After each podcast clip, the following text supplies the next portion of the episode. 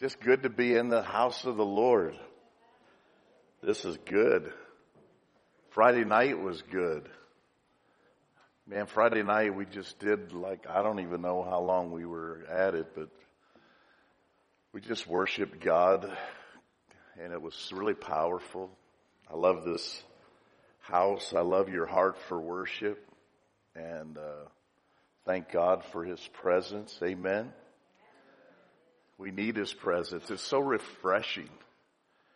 And, uh, and it's just good to worship God. I appreciate um, those who. I just want to say again how much I appreciate people who showed up yesterday. People, uh, got to say, Kristen and uh, Reno and Brenda, they stayed here pretty late yesterday, later than everybody else to get things finished up, and we got the, all the rooms upstairs painted, the trim cut in. It looks so good, man. It just looks really nice. And now the goal is to get down here and get this sanctuary done because we're getting ready for carpet. Well, I'm excited about it. I, I'm, I'm looking for some new carpet. Amen. So thank you. Thank you to everybody who's been coming out and helping.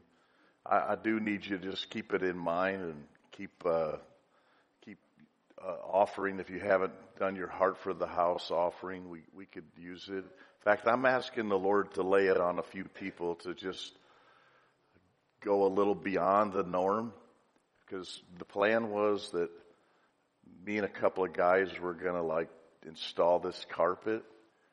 But I'm really seriously thinking I'm retiring from carpet laying or ever getting on my knees again except to pray. so hallelujah. I don't know if you know a good carpet installers, give me their phone number. That, here's what I want you to do too. So today I didn't even, I didn't talk to any of the leadership team about this, but, um, if, uh, Julie, you would get a sheet, put it out on the back, just a back table. Um, come March 7th, um, I'm going to do a 40 day negativity fast. Right. We, for 40 days, we're going to fast negativity.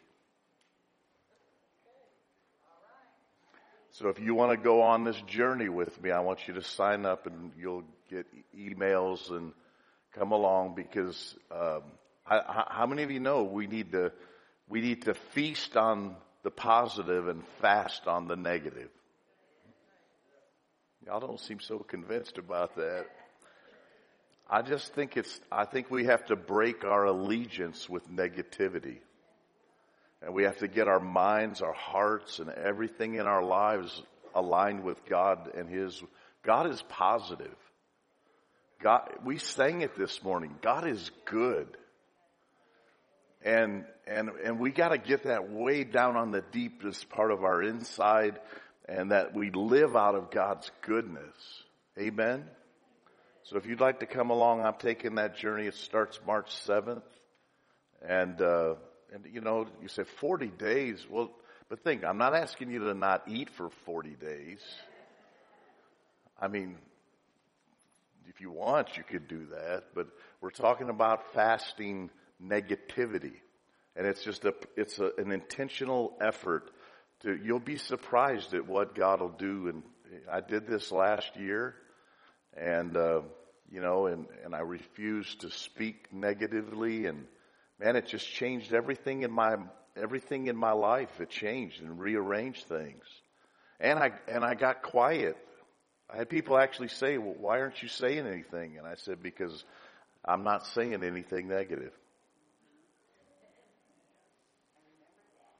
And so that changed, that changed, you know, cause I'm just like you. I mean, I get overwhelmed sometimes, you know, and I get, I get, so come along with me, sign up. We're going to do that. This morning as we get into this, this morning we're in part three of, or four actually.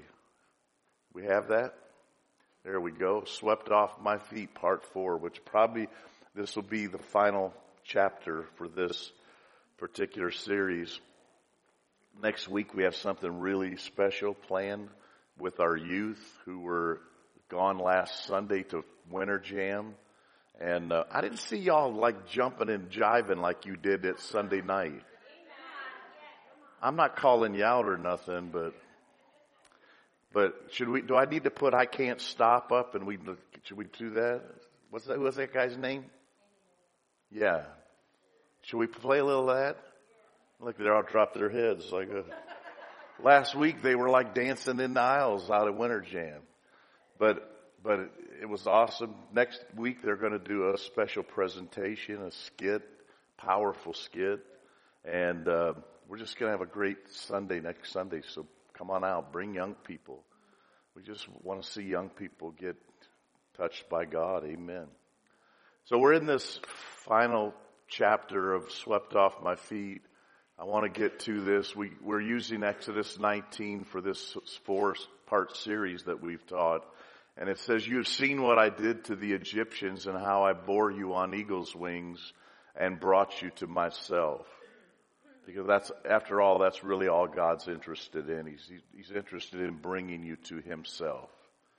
And he says, I, and now therefore, if you will indeed obey my voice and keep my covenant, then you'll be a special treasure to me. And I've been really hitting that hard about you getting your belief system and your inner vision and your ideas of who you are in alignment with God's word and break your agreement with negativity in that way because many of you have been thinking that you're, you're not a treasure. You've been thinking way beneath what God looks at you and God sees you as a special treasure. And he, he, and he says this, you're a special treasure to me above all people. You're special. Above, I know God loves everybody, but I'm here to tell you, he loves me better than anybody. I mean, that's how I live my life. I have to because, you know, the, the devil tries to rob you from that and if he gets you to thinking that you're just, you're just, it actually gets you thinking like you're an outcast, you'll start living like an outcast you'll start believing like an outcast and you'll start receiving like an outcast. But if you start believing that you're a special treasure and, and living in that light, then you'll see that, that God, God is so attracted to you. That's what I want you to hear this morning. God is so attracted to you. You don't put him off. He loves you. He, he's drawn to you. And, and, and he's, he wants to sweep you off your feet. That's what the whole purpose of this is. And then he says, for all the earth is mine, but you shall be to me a kingdom of priests and a holy nation. These are the words that you shall speak to the sons of Israel. So I want you to get this. I, I think, um, this is what you need to understand. I'm going to go through these real quick. We are hardwired to belong. I brought you to myself. You're hardwired to belong. Everybody wants to belong. I know everybody wants to be different, but at the end of the day, we really want to belong. Amen. You are all different. There's nobody like you, but you still have this desire to belong. And so God says, I brought you to myself. Number two, we are empowered to believe. We're empowered to believe. So he says, obey my voice and keep my covenant. God gives you the desire and power to do His will, so you're empowered to believe what God has said. It, it, it's, it's not, it, it's, it's so simple that it, sometimes I think we stumble over it. Jesus said as a man believes in his heart, so is he. So it's whatever you believe, you receive. So how did you get saved? A man believes in his heart, confesses with his mouth that he, that Jesus is Lord and thou shalt be saved. Romans 10, 9 and 10. So we're empowered to believe. And I believe it, it's, it's so vital that we get our believing right. Can you say amen? That's so powerful. And number three, we're invited to become. See, this is the real beauty of the gospel is that God, God loves you just the way you are, but He wants to change you into everything He created you to be. And that means getting rid of all the old grave clothes and shedding yourself of all the junk and become like His Son Jesus, to become one of the sons of God. Speak to the sons of Israel the sons. Your, your identity is as a son and a daughter. And so you're, you, you, Jesus wants you to become. We're all in the process of becoming something. And so what are you becoming? That's a good question. What are you becoming? So as we get into this today, it says, and you shall be to me a kingdom of priests. So I want to talk to you this morning about the priesthood of your life as a believer.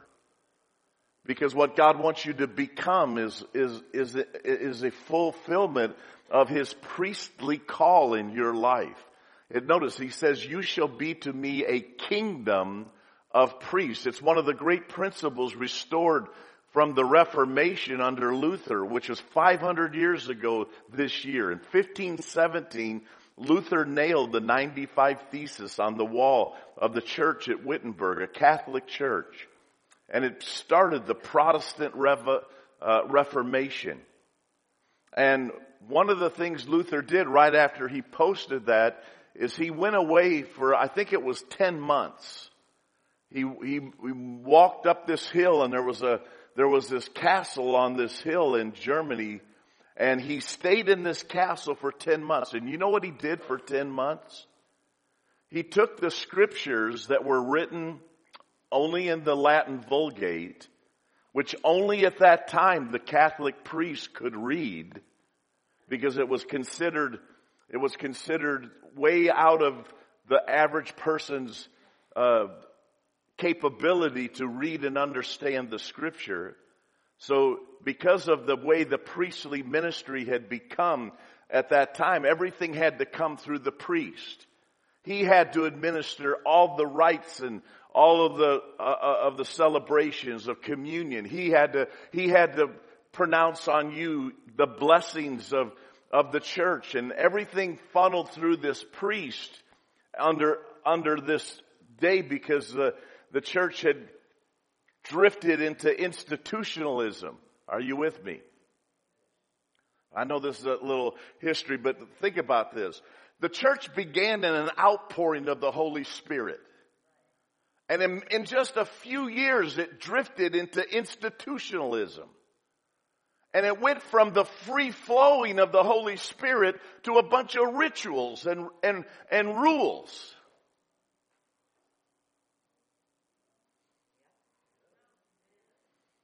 And then the priesthood got relegated to a few paid professionals. But in the New Testament church, look at how God used everyone who was filled with Him and filled with His Spirit and, and, and lives had been changed. Everyone had this calling to walk out their priesthood of, of, of, a, of a believer in God. But in the, in the series of time, that priesthood was taken away from the church, from the average person, vested in a few select people, and then Luther and the Bible was taken away from them. You know, the scriptures were were put away. It was it was actually you. There were actually people who were disfellowshipped from the church because they read they got caught reading the Bible. I'd like you all to get caught reading your Bible. And, and, and, and there was like, everything went through this, this twisted up institutional church that got very formal, very rigid, and very dead.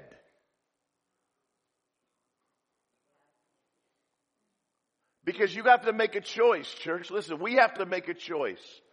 We're either going to be we're either going to be sensitive and open to the moving of the Holy Spirit or we're going to be committed to a, to a, a list of rules and regulations. And if you submit to the rules and regulations, you quench the Spirit.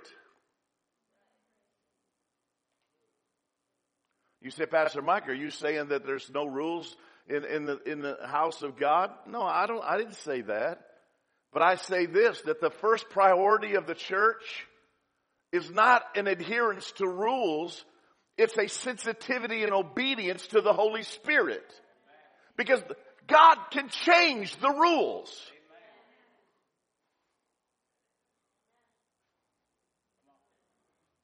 Pastor Mike, now I know you're a heretic. Now think about this. Even in the Old Testament, the priesthood was relegated to one tribe called the Levites. And they were assigned the duties of the temple. And different ones had different responsibilities with the, with the, with the temple. But how many of you know when Jesus came, the rules changed?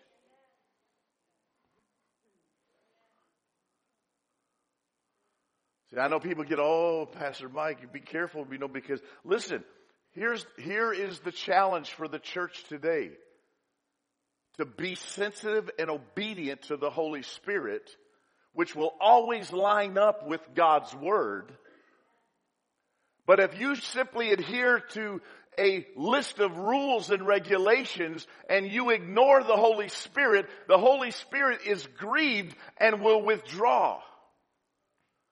And I submit to you this morning that what the world needs is to see the power of the Holy Spirit in our lives and in our work because He can do more in a few seconds than you can do in your rules and regulations in decades. Rules and regulations do not change people. I know because I've tried that. I tried it with my kids. And the more he rebelled, the stiffer the rules got. And the stiffer the rules got, the more he rebelled. Because that's how the law works. But when you come under the influence of grace and the Holy Spirit is working in your life, all of a sudden your want tos line up with His want tos and you desire to please God. I'm about to fall right there. I'm a little wobbly. Y'all pray for me. These legs are sore today. So here's the, here's the thing. The priesthood Luther goes up into this castle for 10 months and he took the Latin Vulgate and translated it into a language, the German language that they could actually read. And then you know what he did? He did the most her- heretical thing you could ever do. He put the Bible in the hands of the people.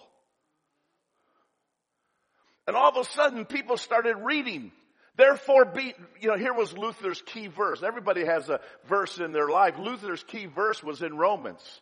And, it, and, and when, when Luther read Romans, it really wrecked him because how many of you know when God starts speaking to you out of the Bible, it will mess you up. I used to be a pastor in a, in a denomination that had a lot of rules and regulations. And when I got into the Word of God and saw what God was doing, it wrecked me. And they showed me the left foot of fellowship.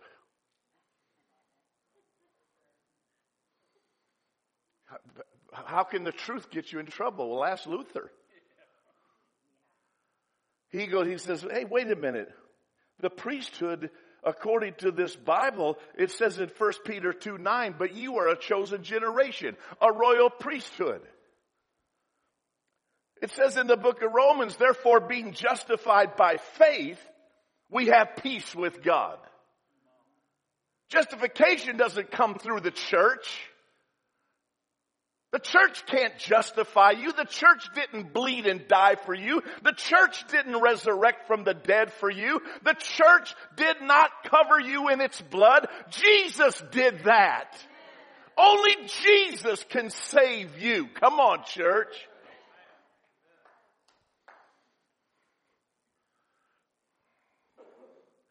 So when Luther brought this thing, one of the primary truths that got restored in the Reformation was the priesthood of all believers.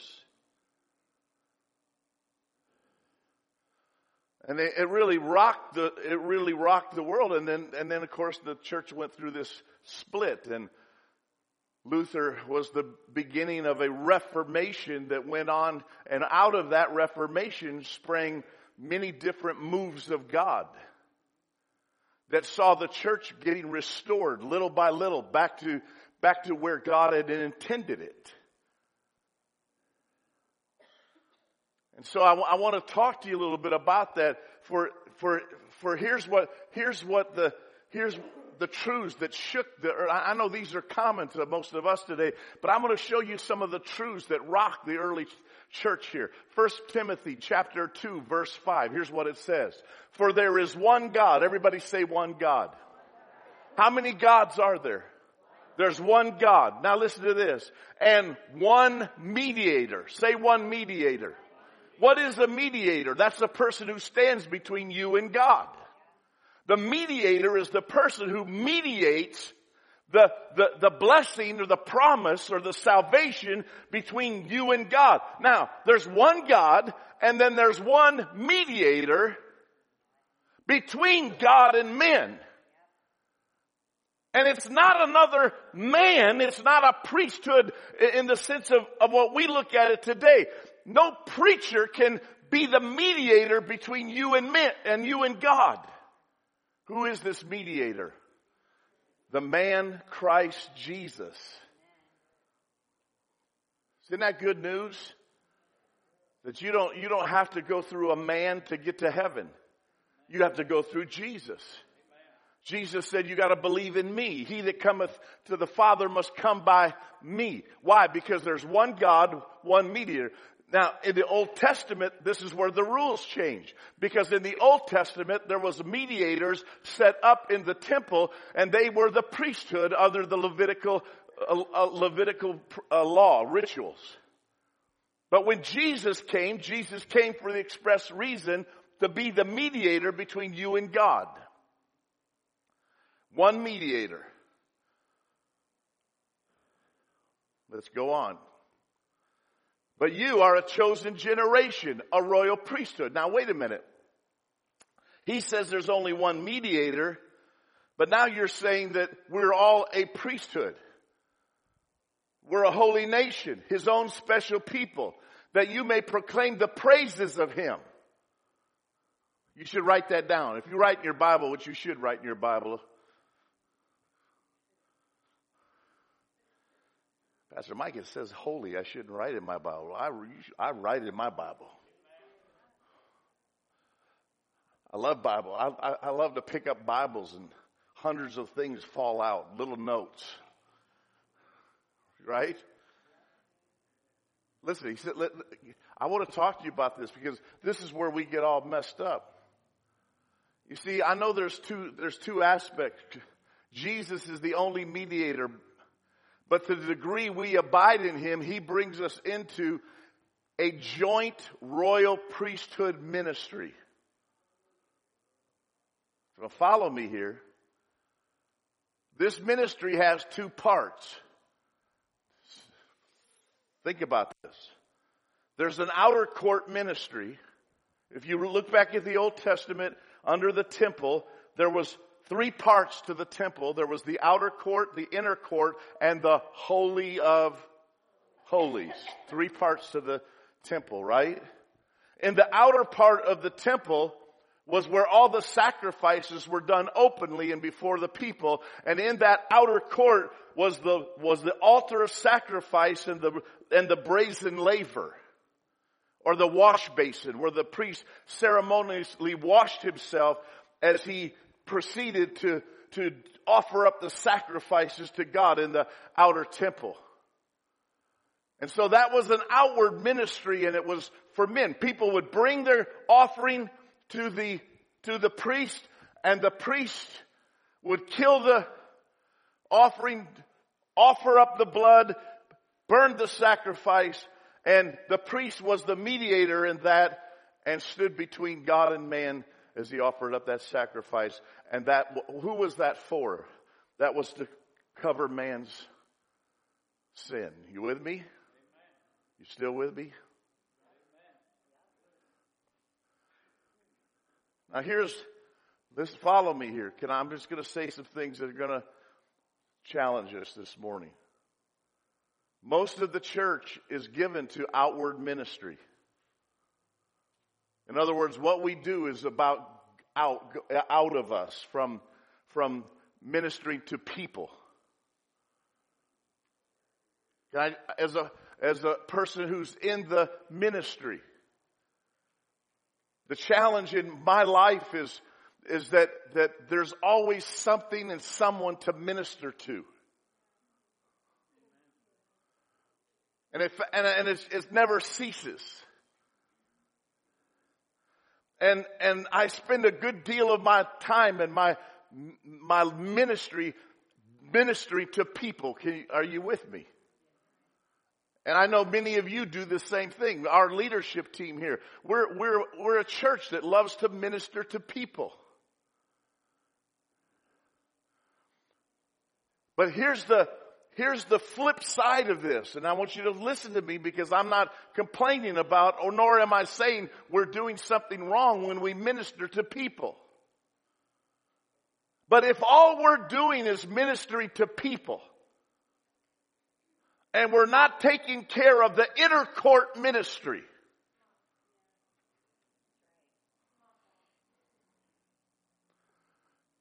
If we're not walking into the holy place,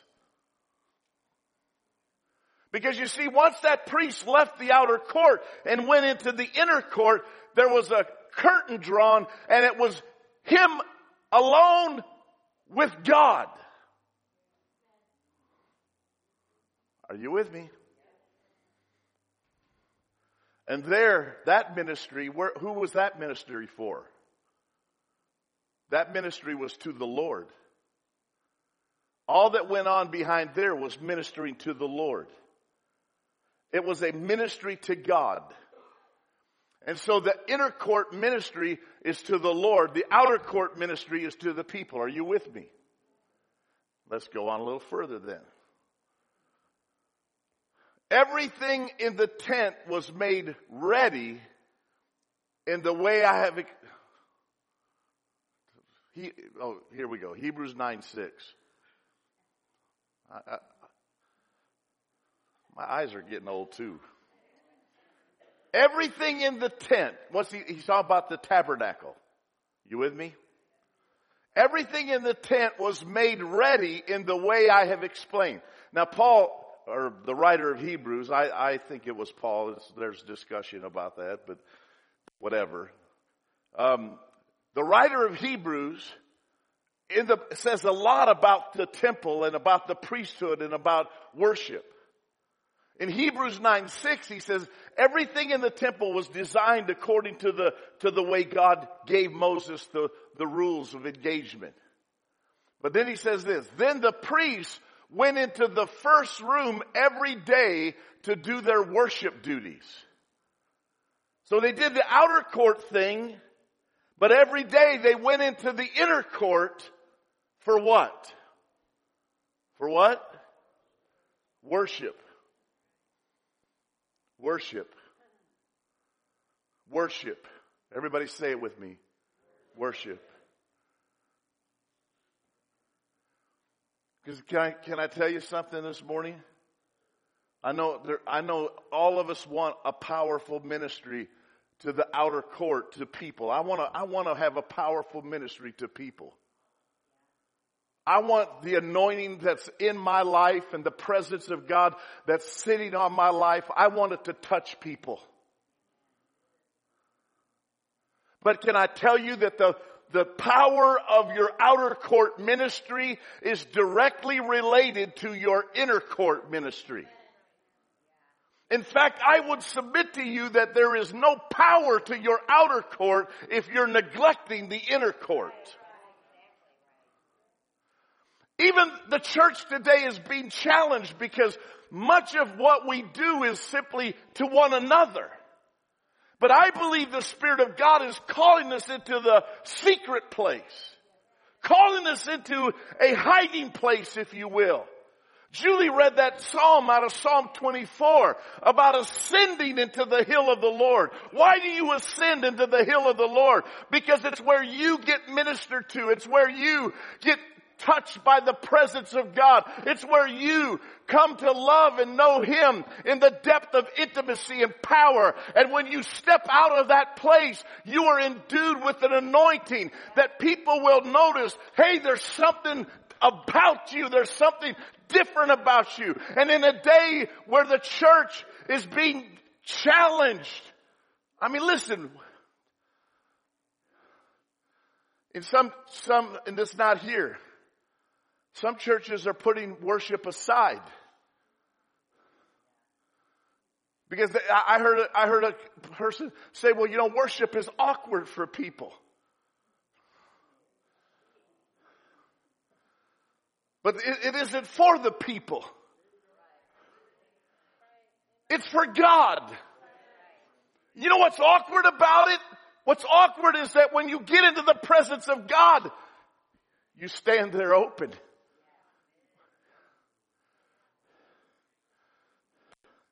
And I'm going to tell you something. There's no way I can stand here until I have stood there. There's no way I've got the boldness to stand here until I stand in the gates of heaven and talk and spend time and get deep in the things of God. There's no way that my words have power here until my words have power there. That's why we did what we did Friday night. Know, I'm going to tell you, I know, I love Sunday mornings, but y'all didn't come here to stay all day.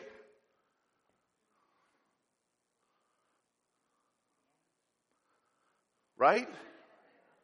You're already thinking, oh, where are we going for lunch?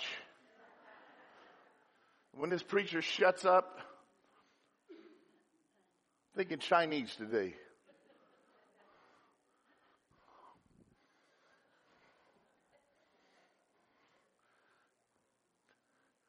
Now he just mentioned Chinese and I was going to go to Texas Corral and now I'm thinking chop suey. What, what is he doing to me? He's messing with my mind. You see, we, we, we come on Sunday mornings and we, we are, we're under, we're under certain time constraints. I acknowledge it. I try to respect that. I do. I respect your time.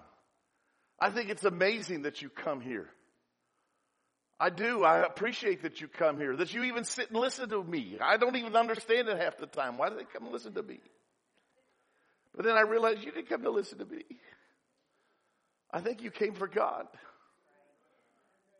I think you came because you're hungry for a touch of God and you're hungry and you know that oh, this place has got a, this place is, this place is crazy sometimes. I mean, you look this place, if you just seen this place just a few days ago, you thought, wow, how are you going to have church up here? I mean, here's the thing. We don't think we can have church unless certain criteria are met. But I'm here to tell you something. You can have church anywhere that you set your heart to go into the Holy of Holies and get in the presence of God. And when you enter into the presence of God, you open your heart up and say, Lord, here I am. I'm here to bless you. I'm here to minister to you. I'm here, God, to give you the honor and the glory that you deserve. I'm here to bless you, Jesus. I'm here for you, Lord. I'm here because I need you and I want you and I can't live without you. And if there's something wrong with that, then then there's just going to be something wrong with that because that's just how I feel. That's just how I want to operate. That's how I want to live my life. But I know we come in, we have, we have time restraints. But what we're going to do, we're going to do these Friday nights where the goal is just to come and linger in the presence of God. Yeah, just linger in the presence of God. Where I don't have to worry about, you know, I gotta, we gotta get this song done because the pastor's coming up next. And if I take too much of his time, he's gonna give me a talking to later. And then if I take too, too long, Terry gives me a talking to later. And yet here we are, we're here for God, we're here, we're here to see God, we're here to be touched by God, we're here because there's needs sitting right here in our midst. And I tell you what, if Jesus was here, I don't think he'd be worried about our program. I don't think he'd be worried about our time. In fact, I think lunch would go on hold if Jesus was here.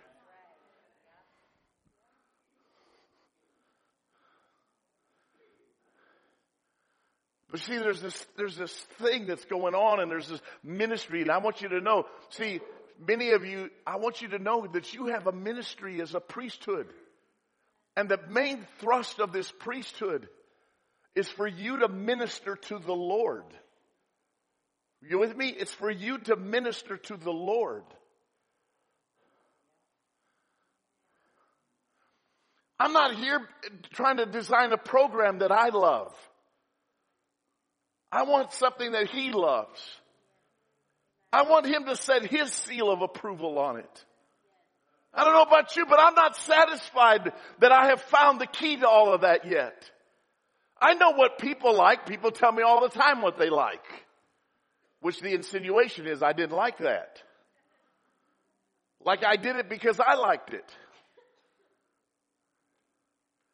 But I, am trying to find out what is, what is pleasing to God in His heart. Because here's the thing, I think if we sow into God's heart, God will sow into this. But if all we do is worry about this and we neglect to sow into Him, what, would, what, could it, what could happen to this? It becomes dry, institutionalized. It becomes given to rituals and regulations. How many of you know that God's not interested in your rituals? Jesus came into the temple many times and he just messed everything up. They were having church. They were going through all kinds of things. One day they were having a celebration in the temple. Jesus walked in with a big thing of water and he poured it out and it says he yelled out, if any man thirst, let him come after me. That messed up the whole meeting right there. And all them religious people go, what's he think he's doing? He's trying to meet people's needs. He's trying to, he's trying, to, and you know how come he, you know how, come Jesus was so good at meeting the people's needs? Because he spent time with the Father. You see how it works? If you want more power with people, then spend more time with God.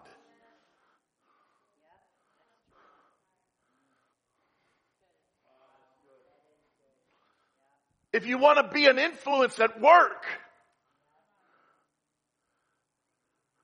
then how much time have you spent before the throne of God just bringing that up to God?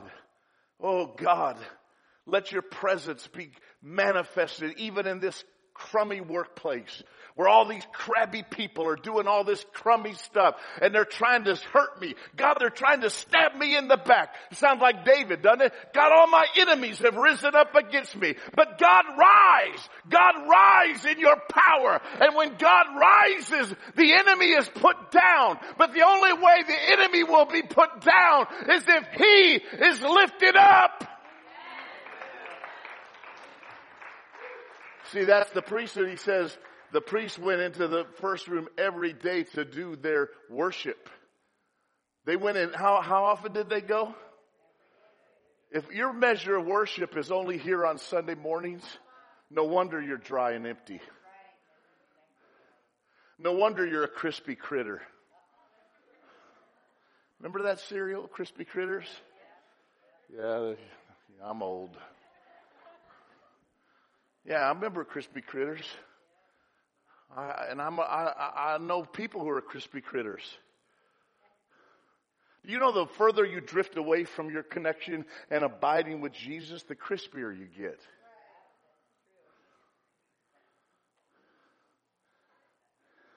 And then anybody just takes a step around you and all of a sudden your feelings are hurt. You know why your feelings are hurt? Because you haven't been spending any time with Jesus. Because if you were spending time in the presence of Jesus, you, you wouldn't let that distract you. How many of you know that there are weapons of mass destruction all over our world? Do you know that? They say there are weapons of mass destruction here in the United States that have been smuggled in. I read the other day in an article that, that Russia has used weapons of mass destruction in the Ukraine. I have a friend that just came back from the Ukraine.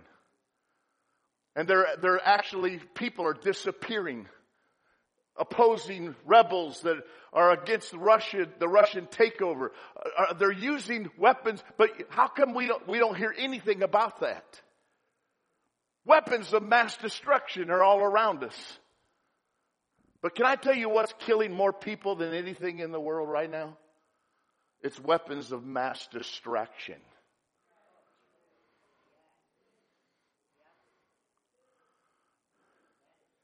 Just look at Facebook. You got Christians. Yeah, yeah, yeah, yeah, yeah, yeah, yeah, yeah. You ain't changing nothing by all your jibber jabbering, griping and complaining.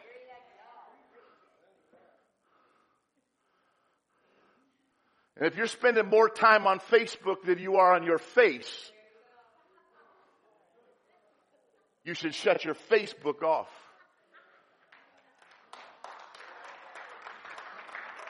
Fact, if you're going to go on this 40 day negativity fast with me, you got to stay away from Facebook for 40 days. So that means nobody's going with me. I know, but that's all right. I, that was just negative. What I said was just negative right there.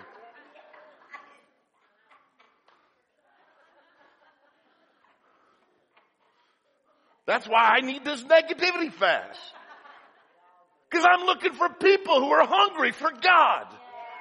I'm looking for people who are tired of just playing church and going to church and they want church to become their life and their life is the church and everything about them exudes Jesus. I want you to get, when you get cut, you bleed Jesus.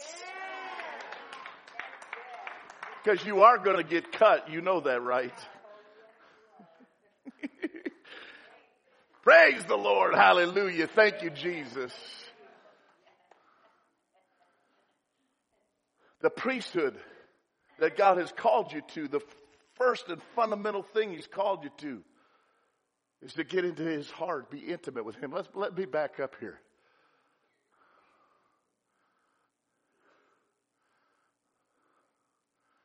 I was looking at this. Where am I? There it is. Look at this. You're a chosen generation, a royal priesthood. A royal priesthood. A royal priesthood. You know why you're royal? Not just a priesthood, you're a royal priesthood. Why? So you may proclaim the praises of Him. Who is Him? Who is Him? He's the King. So if you're showing the praises of the King, that makes you a royal priesthood. When you worship Him, you're worshiping royalty. And when you come up and worship Him and make that transition into, into the very presence of God, then you become what you worship. You become royalty. You see yourself in a different light as well. You see yourself as I'm a son or a daughter of God. And when I show forth the praises of Him who's called me out of darkness into what? So the light of God. See, here's what happened. In the temple, in the temple, the first room of the temple, there was, there was a table of showbread, and on that table were 12 loaves. And the 12 loaves represented the 12 tribes of Israel. And God even had them stack them in a certain way. They were two rows of six.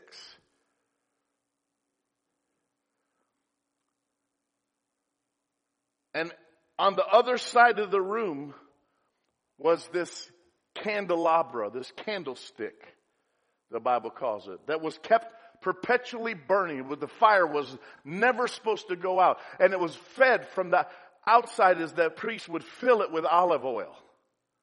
What does oil represent? What is oil an emblem of in the, whole, in the Holy Bible? The Holy Spirit. And when the Holy Spirit is poured into this candle, stick. It lit up the candlestick in the holy place. And the light from the candles was bathed on the 12 loaves. Are you with me? There was no other lighting. There was no other nothing in the room. Do you see the picture here? When you and I are flowing in the Holy Spirit, the light that emanates from us, that brought us out of darkness, is bathed on everything around us.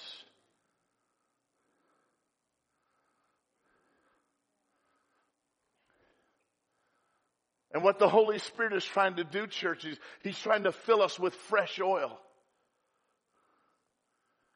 Many of you are living on an experience that you had with God years ago. And when you talk, you even talk about what you used to do and what you used to flow in and what you used to see. How you used to be used by God. But see, the problem is the oil's dried up and the fire has died and it's dark in the room and the enemy has came in and tried to tell you this is just this is just how you're supposed to live your life. You know, you can't live your life on the mountain. How many ever heard that? You can't live your sometime you're gonna come out into the valley. The devil is a liar. I know all these pictures, you know, hills and valleys. I, I, I know what a valley is. But that doesn't mean when I get in the valley, I lose the light. It doesn't mean in the valley, I lose the presence. It doesn't mean, in fact, in the valley, it's where this oil begins to flow more precious and where the light becomes more bright. It's where the power of God becomes more important. It's where my intimacy with Him carries me through the valley because I don't, I cannot I cannot tell you how many times in that valley, in that darkness, God has come to me and spoke His word to me and brought me through the valley. Yea, though I walk through. Everybody say through. You're wondering, maybe some of you sitting here today, how am I going to get through this? I'm going to tell you how you get through it. You worship your way through it you worship your way through it. This is a worshiping church. This, this is, it's gonna get crazy up in here, up in here, up in here.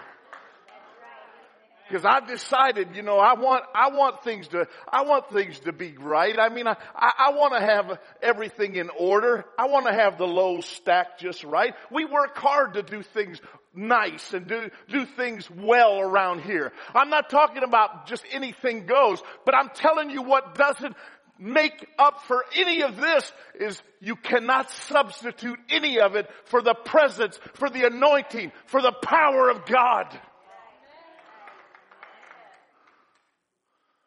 And for some of you, the fire has died. And you've been walking by a false fire. You're walking by a memory of something that used to burn on the inside of you. And then when you get in a meeting like this, you get uncomfortable. And then you go up and go, I don't like that. I don't like the way they worship there. You dried up old thing. You know why you don't like it? Because you're dried up. But Pastor Mike, aren't you worried if you let people do all that stuff, it's gonna get, it's gonna get weird? I ain't worried. I ain't worried. The Holy Spirit can take care of that. I'm telling you, it doesn't scare me. Are you scared? You know what scares me? Is that we build this great big beautiful program and God isn't in it. That's what scares me. It scares me that the church can have all this stuff neatly done and the Holy Spirit's grieved.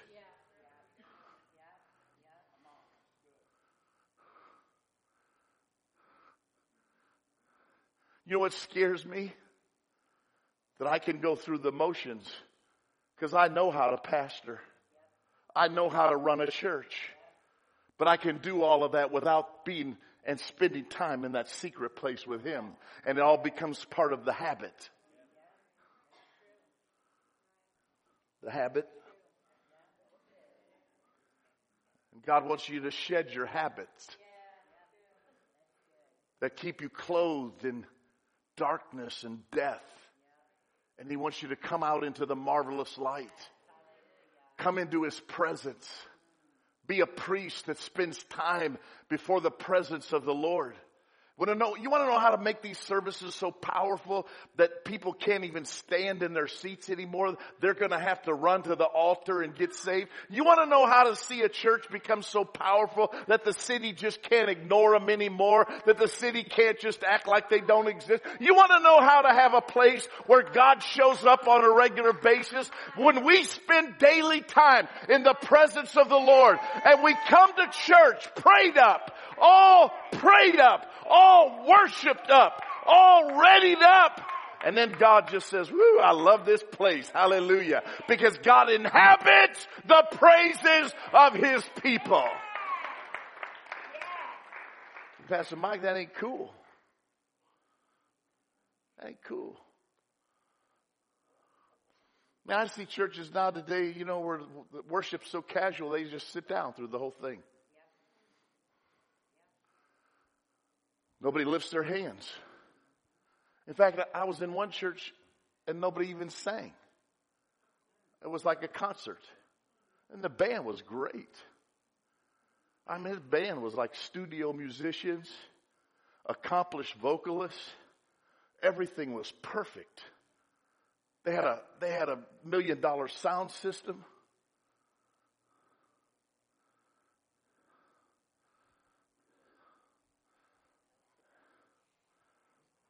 But my, my thing was like, where's the praises of his people? That God called you to proclaim. He called you. He called you. He called you to proclaim. To show his praises. He called you to stand out from the crowd. I don't care if anybody else in this building is going to stand. Do you see me dancing over there this morning? That was just a few seconds, but that's a few more than you did.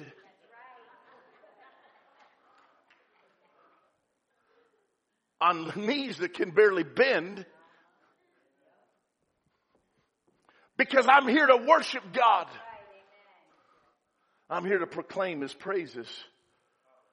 I spend time in the presence of God. I get up, I get up, there's mornings I get up at 4.30 in the morning. And the house is so quiet.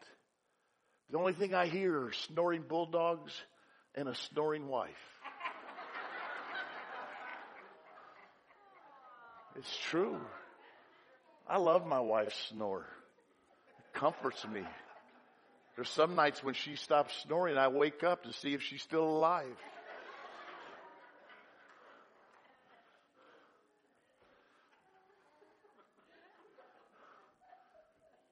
And I get up and I go and I get in the presence of God because this stuff that we carry is heavy sometimes. I can't do this, church. I can't do it without His presence. I want to know, are you willing to come along with me and be one of these priests who will minister to the Lord, who will abandon your pride, who will abandon your, your, your self-interest and not question, well, it's not what I like, because the question isn't about what you like, it's about what he likes.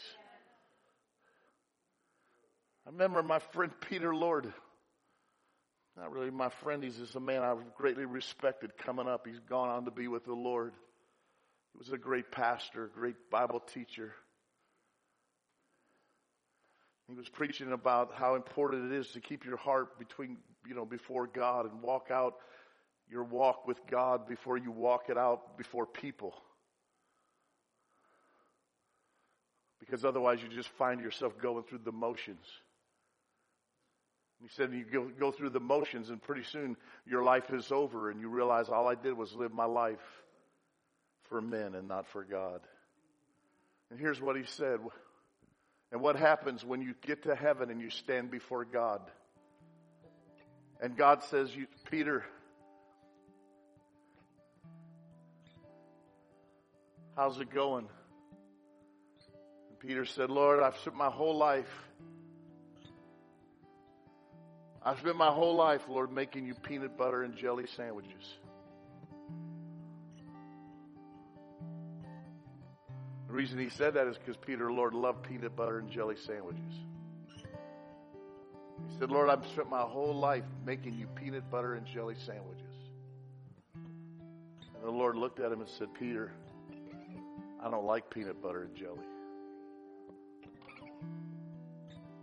What if you spent your whole life and then got to the end and did something and realized you did something, gave your life to something that he didn't like? the most precious thing we all have, folks, is time. And if you're going to spend your time doing anything, spend your time worshiping God. Bow your heads with me. Bow your heads with me.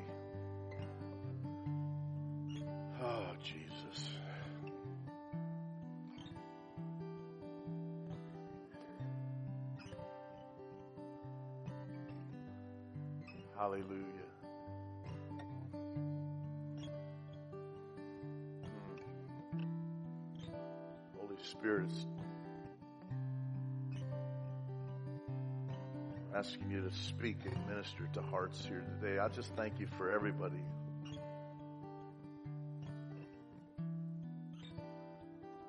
Who's sitting in these chairs today. Lord, I know you have a plan, a purpose for everyone, from the youngest to the oldest from the smallest to the greatest. That's what you said in Psalm 24. Let both small and great come and worship. Lord, because we all stand on equal ground here.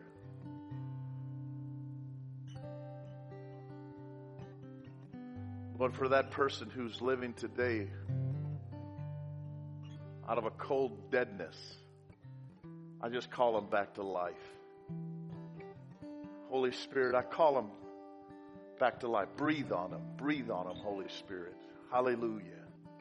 Breathe on them, Holy Spirit. Deliver us from our religiosity, from our rituals, from our institutional mindset, and how we've even tried to take this priesthood and make it just about what we do to others. But God, the most important call we've ever have and ever will have is be our call to be intimate with you.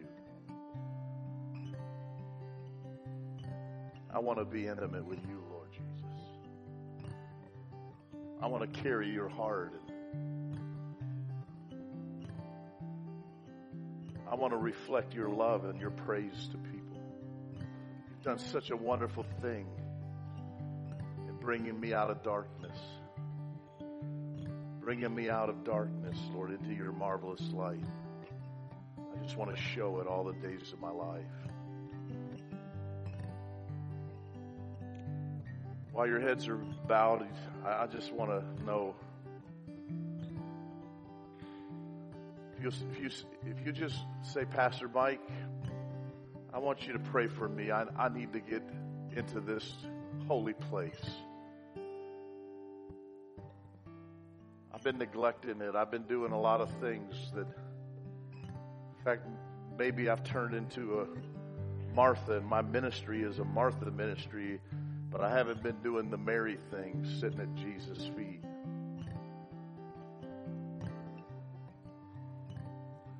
You say, Pastor Mike, I, I, my, the fire's died in me, and I'm living off of memory, and I'm not living in the moment.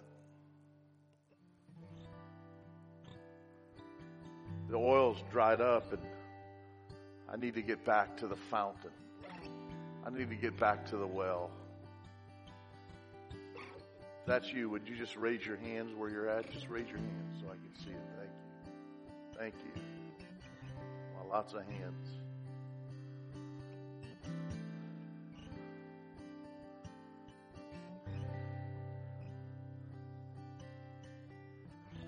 Lord, Lord, I thank you for these hands that went up here today. I pray for them right now, God. I pray for a Holy Spirit encounter that will completely wreck them from where they are and where they've been and from the, from the rut that the enemy's tried to put them in and the song that he's tried to steal from them and the joy that he has robbed from them. And I pray for an infusion of Holy Spirit power. That there's this arising of praise that rises up on the inside of them. And Father, I ask you to forgive us for thinking we could do this without you, that we could do this without abiding in you, that we could do this without keeping that place of intimacy. Lord, I want more. And these hands that went up, they're saying, I want more. I want more. I want more. I want more. I want you to stand. Everyone stand with me across this place. Come here. Come here, Amy. I want to sing that little part, that little part of this song. All I need is you, Lord. I could just sense this quickening going down. I know that I know there's a lot of things that we need. I, I, know there's a lot of there's a lot of things pulling on you and some of you like you have problems at work, you got problems in your marriage, problems at home, problems with your kids, problems in your bank accounts, problems just problem, problem, problem. I understand that. And there's no condemnation here for that because that's, that's part of, Uh, uh, of, of how we come to Christ and what drives us to Christ. That's what makes his invitation so powerful. When Jesus said, if you're, if you're heavy laden and burdened, come to me. So you gotta get, um, you gotta get to that place where you'll come to him. The fact that we think we can manage it. Like, I can manage this. I can do this. I can fix this. I can get this. I, can, I, I got this. Without just coming and getting right at his feet and saying, Lord, I, I don't have this. I need your help.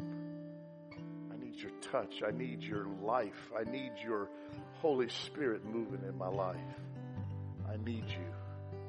I really need you. See, that's what real love is. It's just an acknowledgement of, I really need you. I can't live without you.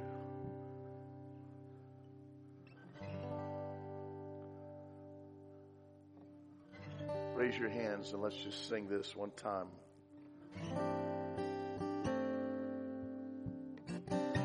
Come on. Tell him, I need you. All I need is you, Lord.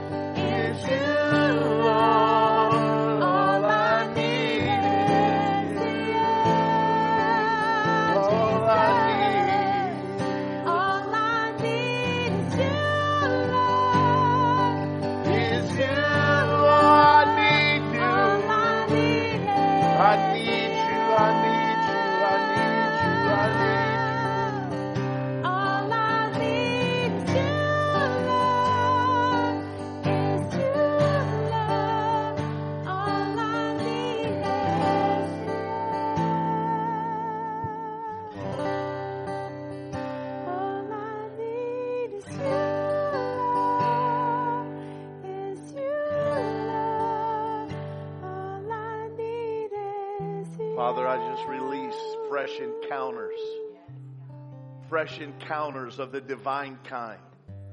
Lord, I release, Lord God, the kind of encounters that are going to change our direction, change our hearts, change our thinking, change the very direction of our lives. It's going to change us, oh Lord. Lord, I pray for divine encounters that wake us up on the inside and we shake ourselves and realize the strength of God that's on the inside of us. And Lord, the strength that's in us is our connection to you. That we are your children, we are your sons, and we are your daughters. Father, I just ask you to reveal yourself. Deliver people from that counterfeit orphan spirit that's lied to them and said that the Father doesn't care. The Father has no heart. He has no interest in you. Lord, that's a lie. Lord, you are a Father who loves and cares, and all we need is you, Lord. There's one God, one mediator. Jesus, that's you. The anointing that I've received of you, Lord, teaches me. It teaches me. It leads me guides me, Lord. I pray, God, for a revelation of who you are in people right now.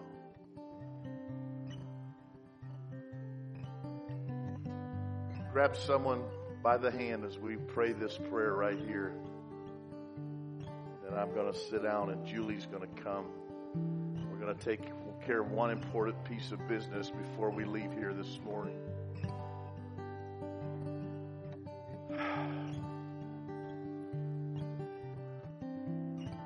Want you to pray for each each other, the hand that you're holding, and maybe if you got two hands, uh, that's okay. I want you to pray for new levels of intimacy. It's not enough just to be with Jesus. We've got to be intimate with Jesus.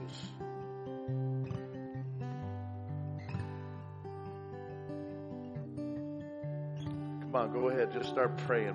Pray for each other. Pray for new levels of intimacy. Pray for new levels of encounter. That God would just show up in some crazy ways. That God would just show up in people's lives. His goodness would just show up in some really awesome ways. Come on, release that over your prayer partner there. Release into them divine encounters divine setups, moments, moments where God just shows up in power, moments where God just demonstrates His love in powerful ways. Hallelujah. Hallelujah. Thank you, Father. Release that in people right now. Lord, Damascus Road experiences are ahead for some people right here today. God, where we're brought to our knees, where we're brought to our knees and we recognize who you are. Lord, the kind of experiences and encounters where our lives are completely changed. Young people, Lord, are having, gonna have divine encounters where their lives are interrupted, where they're going one way and you show up and you show them a whole nother way. Divine encounters, divine encounters, divine encounters, divine encounters. Hallelujah. Hallelujah. Hallelujah.